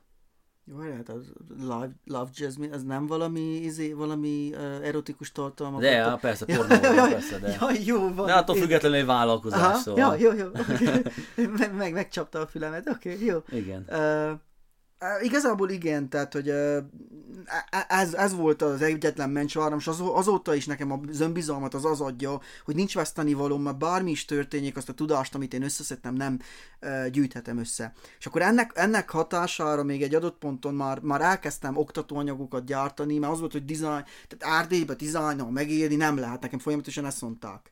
Aha. És akkor uh, azt mondtam, hogy baszki, ha nem értik meg a szakmámat, akkor azt jelenti, hogy nem értik. Tehát, hogy, tehát, hogy ha nem fizetnek a szolgáltatásomért, azt jelenti, hogy valószínű, hogy nem értik. És akkor elkezdtem videó oktató anyagokat gyártani, és folyamatosan ezzel jöttek, hogy hát de várja, várja már, hogy ha te elmondod a nagy titkot, meg mit tudom én, hogy mit, hogyan kell csinálni, akkor az emberek nem fognak hozzáadni, saját maguknak megcsinálják. és akkor ez volt, tehát egy hülyeségnek hangzik, és sokan ettől félnek, rengeteg vállalkozó ettől fél, pedig nem ez van már. Azt a tudást, tehát oké, okay, én, én én, én és hat akkor éven a hallgatódnak keresztül... ez az a, az a dolog, amivel visszautalunk a podcast elejére, hogy miért is vagy te humorista a Facebookon. Uh, igen, igen, tehát hogy elkezdtem egy ilyen videó sorozatot, nagyon-nagyon gyorsan rá is térek, és akkor az volt, hogy én, én uh, oktatóanyagokat kezdtem el gyártani, nem akármilyen stílusban, uh, azzal a célral, hogy, hogy megértsék. És akkor én tudtam azt, hogy oké, okay, hogy én egy pici dolgot átadok, csinálok egy 5 perces videót, most az 5 perces videón nem fog valaki akkorát tanulni, hogy az én 6 éves szaktudásomat elveszi. Persze, hogy Tehát, nem. hogy ez nem, nem, úgy, nem így működik, és ez nem kell ettől senkinek félni. Hát az vagy nagy, egy nagy szégyen napos, is lenne, hogyha egy egy 5 napos perces kurzus. videóból minden tudásodat kiszippantanák. Hát ha ilyet Ha csak annyit csinálni, tudnál, ha hogy ilyet öt tudnék percig tudjál csinálni, akkor, akkor olyan pénzét árulnám, hogy hihetetlen. De amúgy szégyen is lenne, hogy 5 perc alatt az összes tudásodat el tudnád mondani. így van, így Akkor van. Sokat nem tudhatsz. Na és akkor én arra jöttem rá, hogy rengeteg ilyen live videót láttam és hallgattam. Egyébként Mhm. uh Wolf Gábornak a marketing expóján voltam, és ott, ott kezdték ezt tolni, hogy csinálj videós, nyomjad a live-ot, milyen vagáns, így videós, úgy videós, nem baj, ha amatőr vagy így, úgy. Én elhittem, azt mondtam, hogy jó, rendben, hazajöttem az expóról kb. november elején, november, 2017 november elején, valamikor akkor volt, és akkor úgy rá egy-két hétre én el is kezdtem ezt a sorozatot, viszont én, én rájöttem, hogy én nem tudok emberek előtt beszélni, én makogok, én balfasz vagyok, én, én, én, én nem tudok így rendesen beszélni, és akkor mindenki ugye kaptam a visszajelzéseket, megmutattam egy-két embernek, és mondták, hogy ó, de hát ez nem jó, hát a makogsz, meg mit tudom én, meg hát a tévében nem így beszélnek, és akcentusod van, tettere, tettere. És akkor így, így rájöttem, hogy megmutattam még pár embernek, kiraktam én annak ellenére Facebookra, és rájöttem, hogy az emberek élvezik. És rájöttem, hogy, hogy akkor egyébként szeretem a gerilla marketinget, mint, mint stílus, hogy az, hogy, hogy az emberek a, az, az internetre nem azért járnak, hogy tanuljanak, hanem azért, hogy röhögjenek, szórakozzanak, és akkor kitaláltuk azt, hogy olyan videóanyagokat gyártunk, ahol két balfasz gyerek úgy csinál, mint a videoblogot csinálna, hülyéskedünk, bohóckodunk, belemakogunk, belekacagunk, valaki így fogalmazta meg, hogy ti nagyon bohémek vagytok, és akkor utána, hogy ezt így valaki megfogalmazta, hogy direkt rájátszottunk, Pont ettől lesz vírus. rájöttük arra, hogy az emberek röhögnek rajtunk, megosszák, hogy nézd ezt a két idiótát, viszont közben ezekben el vannak rejtve pisz- bizonyos információk, amiket ők megtudnak. Tehát effektív uh, szórakoztat, szórakoztatva tanítottuk az embereket. És a akkor úgymond így ezzel el tudtuk adni, hogy végignézzenek egy oktató videót, azzal, hogy közben azt hiszik, hogy valami reality show, vagy nem tudom, izét, hülyeséget, humor, humorsót néznek. És közben nő a tudásuk így a Tehát nő a tudásuk a szempontból. szempontból, megértik azt, hogy mivel foglalkozunk mi, milyen dilemmáink vannak, milyen szempontok vannak, hogy mennyire komoly is, és mennyire Mhm. uh-huh. szertágazós, mennyire részletgazdag ez a szakma, uh-huh. és akkor így ez, ezzel, ezzel sikerült nekünk feltörnünk, hogy, hogy minősége, azt hittük, hogy izé csak nyeletlen emberek fogják nézni a videóinkat, tehát az olyanok, akik izé nem tudnak izé két, két épkézlap mondatot összeállítani, csak röhögni a hülye vicceinken, de rájöttünk, hogy minőségi közönségünk kezdett lenni, mert felfigyelnek az emberek ránk, tehát olyan minőségi közönségek, hogy egyetemi tanárok, hogy, hogy top vállalkozóknak, a, tehát top vállalkozásoknak a vezetői, top marketingesek, tehát véleményvezérek figyelnek uh-huh. fel ránk, és akkor azt mondtuk, hogy baszki, ha ez így működik, akkor ezt mi toljuk tovább, csak direkt még rájátszunk erre a dologra. Közben pedig mi, mindenki, ami, aki úgymond szakmabéli, azt mondta rólunk, hogy hát ezek, ezek nyeletlenek, ezekkel nem foglalkozunk, közben nekünk még a háttérben rengeteg munkánk volt, miközben mindenkivel azt jó. el, hogy mi hülyék vagyunk. Zseniális, zseniális. És Annyit ami, javaslom mindenkinek, menjetek fel a Facebookra, nézzétek meg a Vameron Designnek az oldalát, kacagjatok és tanuljatok. Egyébként ezek nagyon őszinte videók, tehát tényleg saját véleményünket, sokszor hülyeséget is mondunk, tehát ezt bevallom. Tehát, hogy vannak olyan dolgok, amikre belé lehet kötni, ha valaki bele akar, de nem is ez a lényeg. Arról van szó, hogy elmondjuk a véleményünket. És amit nagyon fontosnak tartok, csak mindjárt elfelejtettem, hogy mit akartam mondani, mert bele, bele szóltál. Kérdezni valamit, közben majd eszembe jut. Oké, okay, um, amúgy akkor um, közben azt kellene elmondani, hogy, hogy hogy álltok most. Tehát beszéltünk a, a múltról, kicsit beszél, hogy hogy álltok most. mielőtt, mielőtt izé kezdve eszembe jutott, hogy mit akartam mondani. Tehát nekünk ez a videórendszerünk, ez arról szólt, hogy megszűrjük az ügyfélbázisunkat. Rengeteg olyan ügyfelünk volt, akik, akik nagyon, nagyon ilyen karót nyált valakik voltak, Aha. akik, akik nagyon komolyan vették azt, amit izélnek, és nem tudtunk úgymond kényelmesen dolgozni velük, mert idegesített az, hogy olyan vérkomolyan veszik az egész dolgot, és annyira lenéznek minket, hogy zavar. És uh, olyanokkal szerettünk együtt dolgozni, akikkel lehet együtt viccelődni, és uh, dolgozunk valami, és kérik a projektet, közben elküldünk valami hülye képet, egyet De kacagunk, amúgy így jönnek igazából a kreatív ötletek, nem? Tehát így, így jönnek, és Amelyik igazából jól érzem magam. vállalni. Tehát vannak olyan ügyfelek, akivel jól érzem magam, van, akivel nem. És akkor rengeteg olyan ügyfelünk volt, akivel nem, értett, nem éreztük jól magunkat. És Aha. onnantól, ahogy elkezdtük ezeket a bohém videókat csinálni, azok, akik nem vettek minket komolyan, azok eltűntek a piacról, és csak az olyan ügyfelek maradtak, akik, akik úgymond, amiknek volt humorérzékük. Tökéletes. És akkor, akkor azt mondtuk, nagyon király, akkor folytassuk ezt a videót, mert legalább a, izé, a nagyon karótnyát, komoly, nem tudom milyen emberek, vagy, hmm. vagy ügyfél, potenciális ügyfelek, legalább nem hozzánk jönnek, hanem ezek megmondják, ezek hülyék, nem is izé foglalkozunk velük, és akkor velük meg utólag nem gyűlik az ilyenekkel meg a bajunk, mert volt sok konfliktusunk ilyenekkel is. Úgyhogy nekünk ez a, ez a bohém dolog, ez egy, nekünk egy szűrőrendszer volt, hogy a legjobb, a nekünk való ügyfeleket találtuk meg. Tökéletes. És akkor hogy álltok most? Hogy néz ki most a vállalkozás? A vállalkozás most úgy néz ki, hogy most öt tagú a csapatunk, tehát van grafikus, van három grafikus, tehát igazából én is az vagyok, és rajtam kívül van még két grafikus. Aha. Én most már átmentem igazából vállalkozás vezetőként, menedzsmenttel kell dolgozzak, tehát Aha. valahol hallottam ezt a dolgot, hogy egy igazi vállalkozás vezető az nem az ügyfelekkel foglalkozik, hanem úgymond a, a munkatársaknak a kényelmén foglalkozik, Igen. tehát úgymond vel, velük törődik. Nem a vállalkozásodban, majd, hanem a vállalkozásodon dolgozó. Így van. Tehát én, én a, a munkatársaimat szolgálom ki ahhoz, hogy ők kiszolgálhassák az ügyfeleket, és ezt szerintem itt tökéletes. Aha, Most tökéletes. próbálunk ebbe az irányba lenni, viszont nagy részben én is együtt, eh, még, még nagyon-nagyon nagy része vagyok a gyártásnak, vagy a Aha. kivitelezésnek. Azon kívül van marketingesünk, akik nekünk abban tartjuk magunkat egyedinek, hogy, eh, hogy, hogy van nekünk olyan, hogy self-marketing, tehát, hogy ezt minden cégnek egyébként ajánlom, hogy legyen egy ember, aki a marketinggel foglalkozik, aki csak Facebook oldalt kezel, aki csak újsághirdetéseket csinál, aki reklámokat talál ki, és akink van egy konkrétan egy emberünk, aki azzal foglalkozik, hogy bárki, aki, aki Facebookozik, az találkozon a Vamilion Design névvel, találkozon a videóinkkal, találkozon a poénjainkkal, találkozon Facebook sztorin, uh-huh. Insta sztorin, Instagramon, mindenhol, minden Nagyon felületen jó. legyünk jelen, és az emberek osszák meg. És van, aki ezzel kell foglalkozon napi 8 órát, nekem erre nincs időm. Hát persze, hogy nincs. Na és akkor van nekünk egy illusztrátorunk, és azt hiszem az öt, öt szemét, azt meg, az, az illusztrátor gratulálok, az, gratulálok hozzá, hogy, hogy most már öt fős a csapatotok, úgy nagyon érdekes a történeted, meg nyilván már egy ideje ismerjük egymást, és egy pár dolgot már tudtam belőle, de így elmesélve az egészet az elejétől a végéig számomra nagyon-nagyon inspiráló és nagyon-nagyon tanulságos. Most már lassan egy óránál tartunk a podcastben, viszont nekem még van felírva egy csomó kérdésem, úgyhogy arra kérnek enged meg, hogy kérdezek még néhány ilyen konkrétabb dologra, ami, amiről, amivel, ami, hogy mondjam, szóval, amit, amiről tanulhatnak a, a, a hallgatók is, Úgyhogy annak kérnek, hogy egy kicsit szűkebben fejtsük ki ezt a dolgot.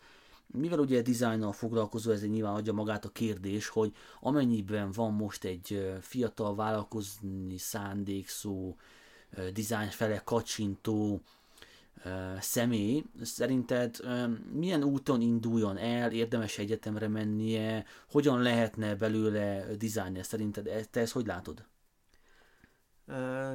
kb, kb a, az életemet az utóbbi években abba fektessem bele, hogy meg, meghonosítsam ezt a szakmát itthon. Nyilván nem egyedül csinálom, hanem rengeteg, rengeteg sorstársam, rengeteg olyan vállalkozó, meg nevezem úgy, hogy konkurencia, mert így ismerik az embereket, tehát hasonló témában, hasonló doméniumban dolgozó uh, vállalkozó van, akik szintén ugyanezzel foglalkoznak, és azon dolgozunk, hogy ha tíz évvel ezelőtt nem lehetett megélni, teszem fel dizájnban, mennyire lehetetlennek tűnne, nekem is ezt mondták három-négy évvel ezelőtt, most úgy érzem, hogy meg tudok élni belőle is, még ha négy embernek tudtam munkahelyet teremteni ezzel. Én úgy érzem, hogy erre van igény, és most már egyre könnyebb ebbe a témába beszállni. Aki, aki meg ezzel szeretne foglalkozni, nagyon bátorítom, már kellenek még a szakemberek, akik népszerűsítik ezt a tevékenységet, Aha. mert minél többen vagyunk egy adott piacon, annál, annál evidensebb, hogy erre van igény, és akkor az emberek meg inkább Persze. barátságosabban tekintenek a témára. Tehát hogyan lehet valaki jó dizájner, ez a kérdés? Na a... igen, igen, ö, felejts el az egyetemet, én azt mondom. Tehát, hogy rengeteg olyan dizájnerrel dolgoztam, vagy úgymond rengeteg olyan állásajánlatot kaptam, mit, hogy mit egy hasonló helyette? egyetemet végzett, csak az a helyzet, hogy itt azok az egyetemek kiölik belőlük azt a gyakorlati tudást. Mm. Én azt mondom nekik, hogy, hogy inaskodjanak. Tehát, hogy mint, mint régen, ahogy voltak, hogy akkor ha valaki Kovács akart menni, akkor elment a Kovács műhelybe, és ingyen dolgozott két-három évig, és inaskodott, vagy apró pénzét dolgozott, amíg megtanulta a szakmát. Utána, ha ő úgy döntött, hogy ott marad, akkor vagy ott maradt, vagy akkor tovább lépett, viszont, viszont ezek, ezeket, ezt a szakmát meg kell tanulni, gyakorlati tudás kell. Válasz te is amúgy így kezdőket? Mennyire fér be neked a csapatodba? Tehát Aki az... esetleg hallgat és megkeres téged, vannak, megkereshetnek? Na, rengeteg, rengeteg esetben kerestek, meg most per pillanat úgy van, hogy most már van egy, van egy valaki, akit most konkrétan tanítunk, viszont volt olyan, aki, aki praktikázni járt, egyetemi praktikát végezte el nálunk, uh-huh. és akkor nálunk szerezhette meg azt a gyakorlati tudást, de viszont nem egyedül vagyok én vállalkozó, tehát sok fele lehet menni, uh-huh. viszont tényleg úgy kell hozzáállni, mert nagyon sokan úgy jöttek hozzá, hogy nekem jó napot kívánok, én szeretnék jönni, de nekem pénz kell. És akkor jó, de baszki, nekem, nekem de nincs arra tudsz? időm, hogy stb. Tehát, tehát mit tudsz? Effektív nem tudsz semmit, tanulni szeretne, de én fizessek is érte. Tehát, hogy ha valaki jön, hogy akkor ő meg szeretne tanulni, akkor nyugodtan jöhet, beülhet, leül a hátam mögött, és akkor, akkor lézi, hogy mit csinálok. Amúgy marha érdekes, mert az előző podcastben Farkas Levente is kifejtette ezzel kapcsolatban a véleményét, ami amiben volt egy pár ilyen kulcsgondolat, úgyhogy aki eddig nem hallott, annak javaslom, hogy nézzék vissza az előző adást is, mert gyakorlatilag pont erről volt szó benne, hogy, hogy ő is, mint jelenleg marketing tanácsadó, ő is hogyan kezdte a pályafutását, és, és hogy ő is mit tanácsol a, a,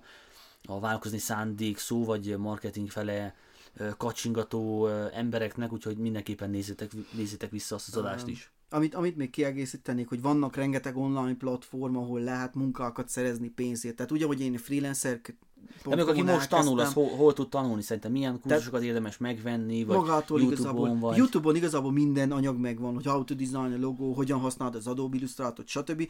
Valahol nyilván el kell indulni, mi erre most azért dolgozunk, hogy ez, erre kialakítsunk egy rendszert, hogy egy, egy oktatóanyagot, egy, egyébként ezt így gyerekcipőben el is kezdtük, hogy design alapgondolkodás és alapprogram ismereteket tanítunk olyanoknak, aki vagy nem akar erre költeni, vagy szeretne ebbe a, ebbe a szakmába valahol elkezdeni. És úgy mondod, hogy azt a kezdő löketet, a bevezetést, az alapokat le tudnak, tudják tenni náluk. Uh-huh. Nyilván ez egy fizetős szolgáltatás, viszont nem egy olyan ördöngős összegét megy, hogy akkor most nem lehessen ezt kifizetni, mert hát, ez egy jó is fizetős, szóval és, és ez a másik meg. dolog, hogy az egyetem is fizetős, és meg nem arról, én legalábbis sok esetben azt vettem észre, és, és elnézést kérek bárkitől, aki, aki, aki nem ért velem egyet, viszont sok esetben az egyetem az nem, nem, minden, nem minden személynek arról szól, hogy akkor, eh, hogy ők megtanuljanak valamit, hanem hogy diplomájuk legyen. Én ígérem mindenkinek, akik hozzám jön tanulni, hogy nem fogok diplomát adni, viszont... Eh, Micsoda ígéret? Viszont, eh, viszont gyakorlati tudást annál inkább. Már nekem nem az a fontos, hogy valakinek diplomát adjak, hanem hogy tanuljon, és legyen Persze. hasznos az, amit ott Persze. elvégezett. Amúgy jelenleg a legtöbb vállalkozók az a problémája, kijönnek az egyetemről, megvan a diplomájuk, de nem tudnak semmit. Így van. Tehát és újra kell őket tanítani, és át kell őket képezni, stb. stb. Persze az egyetem is jó, amúgy én is sokat gondolkozok azon, hogy nekem sem úgy 5 év egyetemen van, hogy ez jó volt, vagy nem volt jó, stb. Azt látom, hogy az egyetem is ad egyfajta uh, kritikus gondolkodásmódot, meg egy kicsit tudja formálni a gondolkodást, legalábbis az a szak, amire ugye én jártam, ami, ami nyilván fontos, viszont hogyha én is előre kezdhetném, lehet, hogy nem kezdeném újra az alapképzést. A mesterit biztos, mert az nagyon sokat adott nekem, viszont az alapképzés nem tudom érdemesebb ennyi időt bele, beletenni.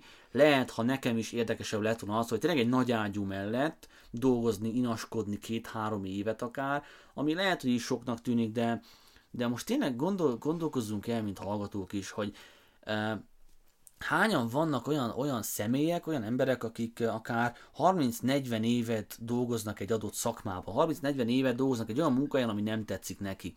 Tegyük fel, hogy van most egy, egy 40 éves podcast hallgató, aki mondjuk egy olyan munkában valami, ami nem egy gyárban, egy nem tudom hol, szóval nem Szalag tetszik neki. nyomja az igát. Bárhol mindegy, lehet, hogy, hogy más sofőr, vagy mit tudom, szóval nem tetszik Igen. neki az a dolog, ahol van.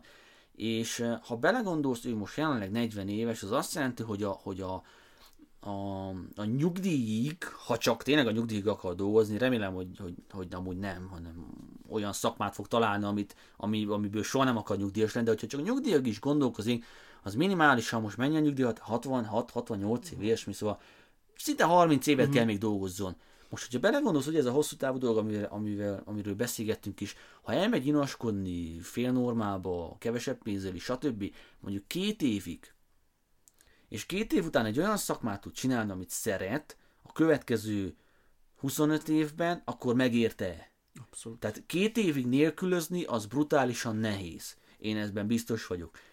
De 30 évig, 40 évig, 50 évig nélkülözni, vagy 50 évig minden nap úgy kelni fel, hogy Utálom az életet. A fazom ki van, az, az megint egy más, más kategória.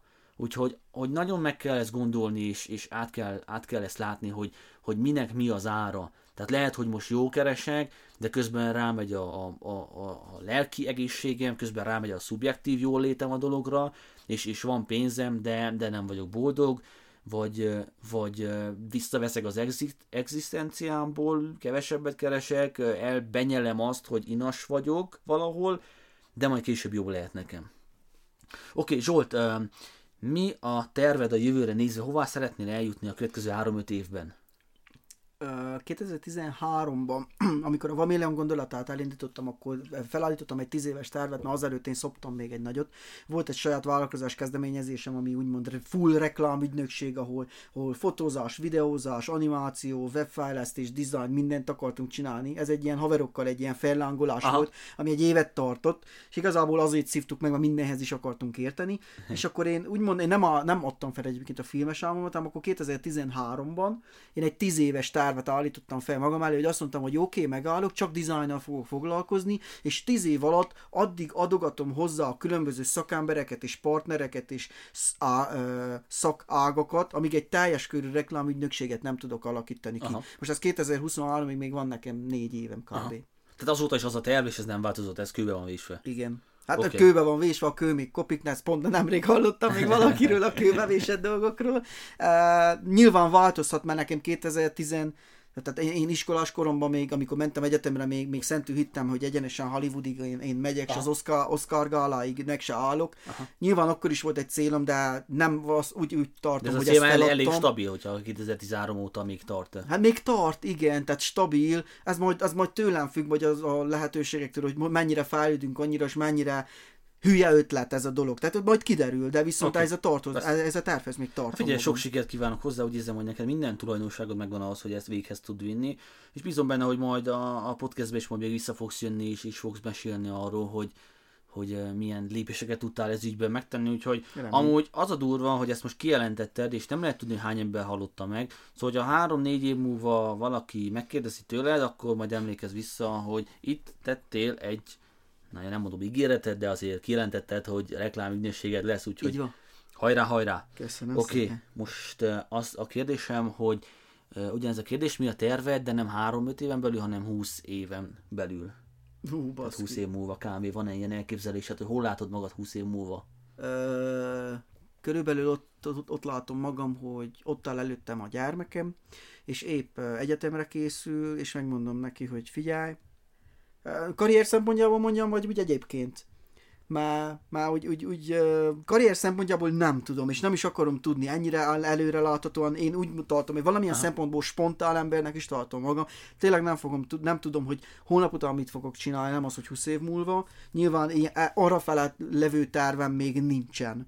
Uh, 20 év múlva én azt látom, hogy a gyermekem előttem áll, és azt mondom neki, hogy figyelj, nem menjél egyet, ne, te döntöd el kapsz nem tudom milyen X összeget havonta, három éven keresztül, és az előző kérdésedre is válaszolok, amit az előbb még említettél, hogy eldöntheted, hogy azzal a pénzzel azt összegyűjtöd a három év alatt, és itthon laksz, azzal a pénzzel elmész és utazol és világot látsz, azzal a pénzzel elmész egyetemre és valami egyetemet végzel és, és valamilyen mesterséget kitanulsz, azzal a pénzzel elmész valahova és valamit dolgozol és még hozzágyűjtöd és valamit veszel belőle, azzal a pénzzel vállalkozást indítasz és, és valamit kezdesz belőle, tehát tök mindegy, hogy mit csinál, mert én azt, arra uh-huh. jöttem rá, hogy nekem nem attól volt viszonylag sikeres a karrierem, vagy változtam meg, mert én egyetemen voltam, hanem hogy nem voltam otthon. Nem voltam a szüleim nyakán, hanem én kaptam egy bizonyos összeget, én abból kellett gazdálkodjak, és megtanultam uh, beosztani a, a, az időmet, a pénzemet, és valamit kezdeni az életemmel. És viszont ezzel a három éves ígérettel az az lesz, amit ugyanúgy én, megkaptam, viszont ez egy kicsit így átcsiszolva, igen,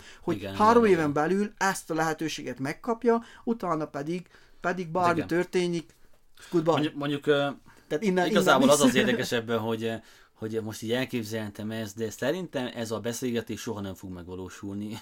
Már csak azért is mondom azt, mert én úgy gondolom, hogy te majd, de javíts ki a tévedek, de, de a gyerekednek a, a nevelése, az szerintem egy olyan folyamatot fog majd ö, ö, mutatni, hogy, hogy ez a beszélgetés nem fog megtörténni, mert amire oda kerülne, hogy ez a beszélgetés megtörténjen, arra az ő fejében ezek a dolgok már mind úgymond át lesznek adva, és ő majd tudni fogja, hogy ő most mit akar majd csinálni. Bár így lenne.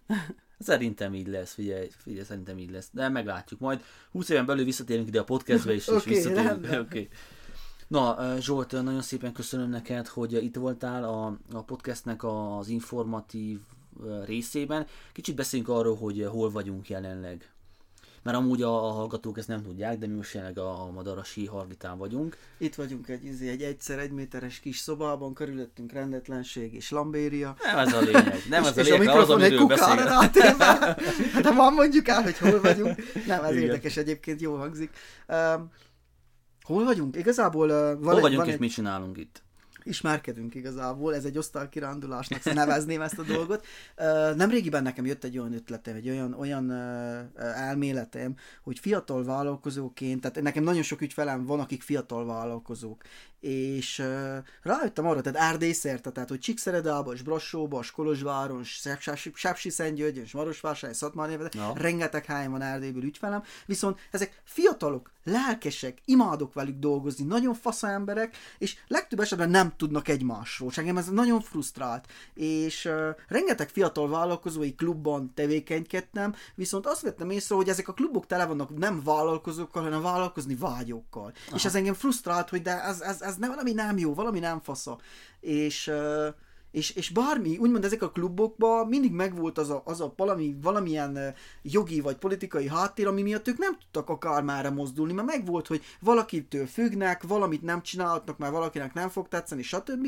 És akkor azt mondtam, hogy indítok egy, egy Facebook csoportot, én összeszedem a 35 éven aluli fiatal vállalkozókat, és úgymond összegyűjtöm egy kalap alá, hogy ezek ismerjék meg egymást. Uh-huh. És akkor miután a Facebook csoportot én megcsináltam, és összegyűjtünk 155-ön, most jelen pillanatban 155-ön vagyunk, Wow.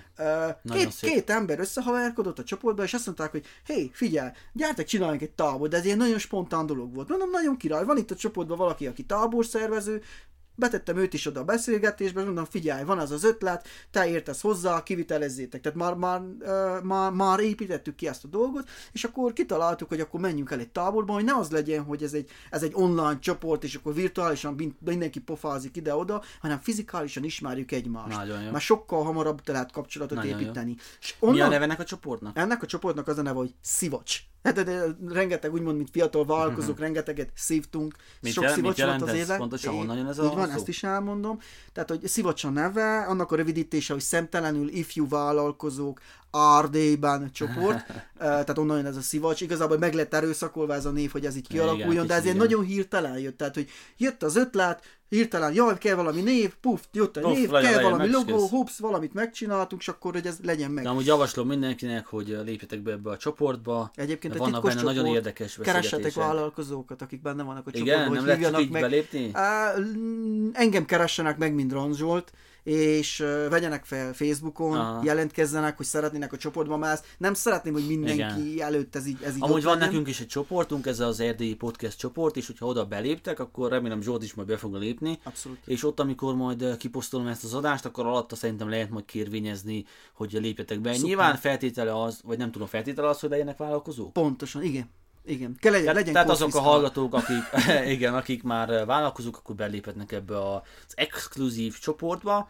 Viszont az erdélyi podcast csoportban mindenki bátran jöhet, azok, akik, akik csak, vagyis akik vállalkozók szeretnének lenni a jövőben is, és majd amikor Mhm. ezt elérik, akkor majd átléphetnek a szivas csoportba is. Szivat csoport. Még egy annyit említenék meg, hogy ez, ez, ez, igazából ez nem egy új találmány, mert ezt 15 évvel ezt megint megcsinálták valakik. 30 évvel e- ezelőtt megint megcsinálták valamit, és ennek a csoportnak is az lesz a mm. jövője, hogy majd egy időponton mi leszünk az idősek, kiszorítjuk, úgymond, hát igazából kiszorítódik, mert úgymond ez egy zárt közösség lesz egy Aha. adott ponton, és hogy az újak, ahogy mi idősödünk, az újak már nem tudnak annyira beférkőzni, nekik majd lesz egy saját csoportjuk. És azt láttam, hogy rengeteg olyan vállalkozói egyesület, vállalkozói csoportok vannak, amikben én nem vagyok benne, viszont akkora gigavállalkozók vannak, hogy én, én hiába megyek oda, szájolok nekik, és mondom a dolgokat, és a véleményeket, meg stb., mert nem, nem tudok oda beférkőzni. Egyszerűen egy olyan, egy olyan Klik.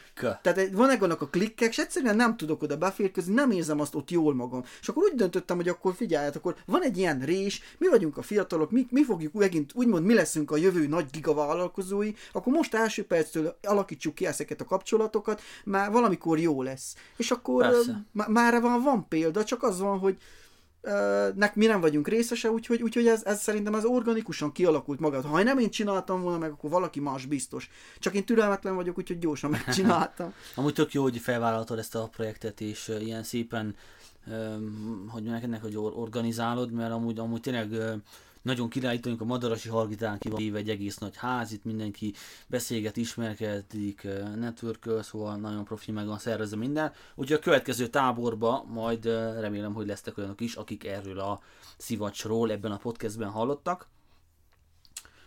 Oké, okay, akkor tényleg most ezzel tényleg vége van az informális résznek, térjünk át a villámkérdésekre, van itt egy pár kérdés, és arra kérlek, hogy ahogy ezt megbeszéltük, maximum egy percben válaszolja a kérdésekre. Első okay. kérdés, van-e valamilyen rutinod, például reggeli rutin? Mennyi, mennyire, mennyire mondhatok nagyon izét?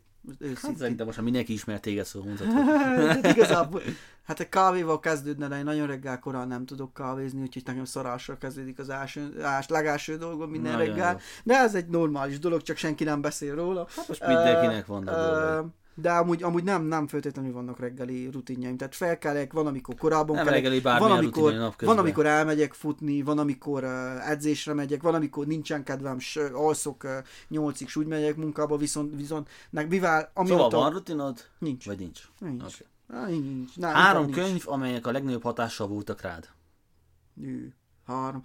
Ö, az egyik uh, kiemelném Szabó Pétert. Én nagyon szeretem mind előadót, nagyon-nagyon tetszik nekem ő, engem ő hozott ki a komfortzónából. Szabó, nem tudom, nekem csak annyit mondok, hogy Szabó Péter, mert is mindegyik könyve ugyanarról szól szerintem.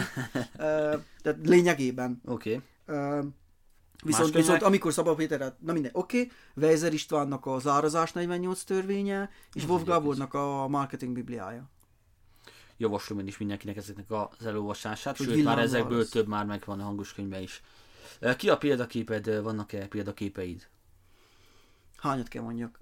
Tehát az, az egyik legnagyobb Pár, példaképem... Egy percben. Az egyik legnagyobb példaképem a kollégám Julián, aki egy, egy román román fickó, nagyon fiatal, 18 évesen gyereke született, azért emiatt az érettségije nem sikerült, azóta sincsen. Ő a legnagyobb, tehát igazából partnerként, tehát úgymond vállalkozásvezető partnerként tekintek rá a Vaméleonba, és ő nekem igazából a legnagyobb példaképem, hogy mennyire, honnan, hova el lehet jutni. Tehát én emlékszem, hogy kicsi taknyos kölyökként egy zsíros kenyérás, egy, egy rongyos gatyával ment körbe az utcába, nem tudom kikkel, és, és, és senki rá nem nézett, még utána köptek, és egy olyan, olyan intelligens ember lett, egy, egy bizonyos életuton keresztül, akivel imádok. Tehát neki megígértem, hogy ha ő kilép valaha is a cégből, én az egészet bezaharom. Tehát, hogy vannak ilyen kollégáim, akikkel dolgozok. Ez egy, ő az egyik legnagyobb példaképpen. Nagyon szép. Amúgy Zsoltról tudni kell, hogy hogy nem csak hogy a példaképével dolgozik együtt, hanem a, hanem a hugával is. Igen. És, ez, és ez, ez mindig dicséretes. Oké, okay. van-e olyan dolog, amit látsz a világban, amelyről az emberek azt állítják, hogy az úgy van, tehát ilyen elfogadott tény, de szerinted maraság? Az egyetemi oktatás, az, az akreditált oktatás. Pont. Oké. Okay. És van-e valami fordítva, tehát ami szerinted tény, de mások szerint maraság? Puh. Hát ez igazából ez az én szakmám, tehát hogy tehát, tényleg, tehát folyamatosan bizonygatni kell, hogy a, a, az online marketing, vagy az online jelenlét egy vállalkozás számára mennyire fontos például. Ez egy, egy olyan dolog, hogy én tudom, hogy mennyire fontos, mások szerint marhaság, teszem fel az ügyfeleim szerint, akiknek próbálom ezt folyamatosan elmagyarázni vlogok formájában. Oké. Okay. Talán ez. Van-e olyan idézet vagy mondás, ami szerint éled az életed, vagy nagy hatása van a mindennapjaidra? Igen. Uh kettő is van, az egyik az az, hogy van a, a, a mester és a kezdő között az a különbség, hogy a mester többször hibázott, mind ahányszor te valaha is próbálkoztál. Ez nekem az egyik legnagyobb valami, ez úgymond a saját magamból is, hogy, hogy, hogy imádok hibázni, imádok tévedni, van mert tudom ilyen, azt, hogy, hogy... Aki ma mester, nulla volt egyszer. Így van, így van. Na, ez, ez az egyik kedvencem, a másik pedig volt egy ilyen, hogy nekem engem ez motivált egy adott ponton, hogy ez egy, ez egy saját idézet is, mert azt a másikat azt ismerik mindenki, hogy uh, miért várnál, mert sok, sokan hallott, halljuk ezt a dolgot, hogy majd várok a következő életemig a, ezzel a izével, mert már lekéstem, majd a következő életemben. És nekem van egy ilyen mondásom, hogy miért várnál a következő életeddel a tetteiddel, ki tudja, az a hányadik életed. Na ez. Köszönöm szépen. Van-e olyan, amit úgymond cikinek tartottál magadban? Ha igen, akkor hogyan változtattad meg? Cikinek tartottam. Igazából sok minden. Említettük is, hogy én, én egy ilyen nem kamera elé való valaki vagyok, már, már duci vagyok, mert makogok, amikor valakivel beszélek, nagyon trágáról beszélek, és egy adott pont, egy rég, régebb az volt, hogy nagyon-nagyon szégyeltem magam emberek között, szégyelős voltam, stb. Most Aha. már ott vagyok, hogy ezt megváltoztattam saját magam, hogy nem érdekelnek a másodnak a véleményei, mert attól vagyok boldog, hogy olyan lehetek, amilyen én vagyok. És mindenkinek ezt ajánlom. Köszönöm szépen. Mi volt a legjobb befektetésed? Tik-tak. Tik-tak. uh, igazából, igazából Julianra, uh, a kollégámra fektetnék uh, hangsúlyt, hogy uh, vele éveken át nagyon sokat különböző projekteken dolgoztam együtt. Ő, ő is úgy, szerintem azt vettem észre, hogy egymásnak úgymond a példaképei voltunk valamikor, hogy, hogy én bármit is csináltam, egy éven belül ő is ugyanazt kezdte csinálni. Tehát azt vettem észre, hogy nagyon-nagyon követ, és tetszett, amit csinált, és ő, az, az, hogy amikor én eldöntöttem, hogy a vállalkozásomnak nagyobb tárhat róvok ki, és úgy döntök, hogy őt alkalmazni fogom, viszont neki nagy volt a fizetés igénye.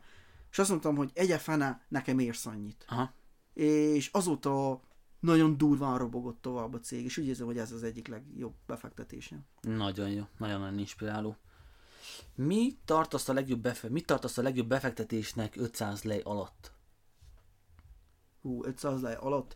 Hát amikor uh, legelőször a Dropboxra regisztráltunk, uh, regisztráltunk uh, egy terás uh, tárhelyre, egy év alatt, uh, egy évre valami 400 valami láj volt. Most már 500 lájnél több, de akkor az első az 400 valamennyi volt, viszont egyszer megmentette az életemet már, amikor én el, elköltöztem Szatmár Németiből, és a párom kiszállt a rendszerből, ő azt hitte, hogy a számítógépből kijelentkezett a Dropboxból, és uh, letörölte a gépiről az összes anyagot, és nekem is a szerverről is mindenhonnan eltűnt minden anyag, yes. és akkor aztán sikerült a szerver, tehát a Dropboxnak a rendszeréből kiderült, hogy van egy 30 napos rollback, és vissza tudtam kérni az összes, nem tudom, valami 700 gigányi anyagot, Aha. az online, Fáj, online ezt a dolgot, tehát hogy az egyik legjobb befektetésem volt, és bárki mindenkinek ajánlom. Hát igen, ezt, ezt javaslom én is mindenkinek, ez, ez ilyen, hogy mondják ennek 10 pontos válasz. Oké, és a utolsó kérdés, Mire vagy a legbüszkébb az életedben? Ó, arra a sok szopásra, és arra a sok csalódásra, amit az élettől kaptam. Arra vagyok a legbüszkébb, hogy, hogy van ennyire színes a történetem. Mindig, mindig amikor valaki, valami nagy tragédia történt az életemben, mindig azt mondtam magamnak, hogy nem baj, ha én majd innen felállok egyszer, és megírom az első könyvemet, az én sikertörténetemet, akkor ez egy külön fejezet lesz hm. benne. Úgyhogy én a csalódásaimra vagyok a legbüszkébb. Nagyon jó. Nagyon jó. Ez nem a szavakat, ez így végszóként is, meg, meg amúgy is, ez, ez nagyon így hallgatva a történetet, hogy tényleg honnan, hová, meg milyen mértfőkövekkel, nagyon jó volt. Én Zsolt, le vagyok nyűgözve őszintén, nagyon szépen köszönöm, hogy ilyen őszintén eh, elmondtad a, a dolgaidat, mindenféle eh, gátlások nélkül, nagyon hálás vagyok neked, hogy, hogy ennyire, ennyire megnyíltál előttem, és majd a, majd a hallgatók előtt is. Köszönöm szépen neked, hogy itt voltál a podcastben. Én is köszönöm a meghívást. Örülök, hogy gondoltál rám. Nekem is nagy megtiszteltetés, hogy ilyen, ilyen példaképnek számítok. Köszönöm szépen és a meghívást, is örülök, hogy gondoltál Abszolút. Rám. És köszönöm azoknak, akik végig hallgatták ezt a kibaszott hosszú ide hanganyagot. Ha van kérdésük a hallgatóknak, akkor nyugodtan lépjenek be az Erdélyi eh, Podcast eh, Facebook csoportba. Valószínűleg már Zsolt is ott lesz, és eh, ez a, ott majd feltehetek neki kérdéseket, hogyha esetleg valamit szeretnének, biztos vagyok benne, hogy, hogy örömmel válaszolni fog rá. Adjatok visszajelzéseket nekünk, bármilyen platformon, igazából Facebookon, vagy akár e-mailben a csapakukacerdélypodcast.ro-ra. Nagyon nagy örömmel fogadom az építőjelő kritikákat, hogyan tudnám jobbá tenni a műsort, akárhogy kiket hívjak meg ebből a műsorban, nyugodtan adjatok visszajelzést és, és még arra szeretném megkérni, hogy értékeljétek a műsort azon a platformon, amelyiken hallgattok. Tehát ha Apple Podcast-en, akkor ott, ha Spotify-on, akkor ott, mert így tudunk egyre több embert elérni, és így tudunk egyre több embert motiválni. Nagyon szépen köszöntem, hogy itt voltatok, ez az RTI Podcast volt. Viszlát! Ciao.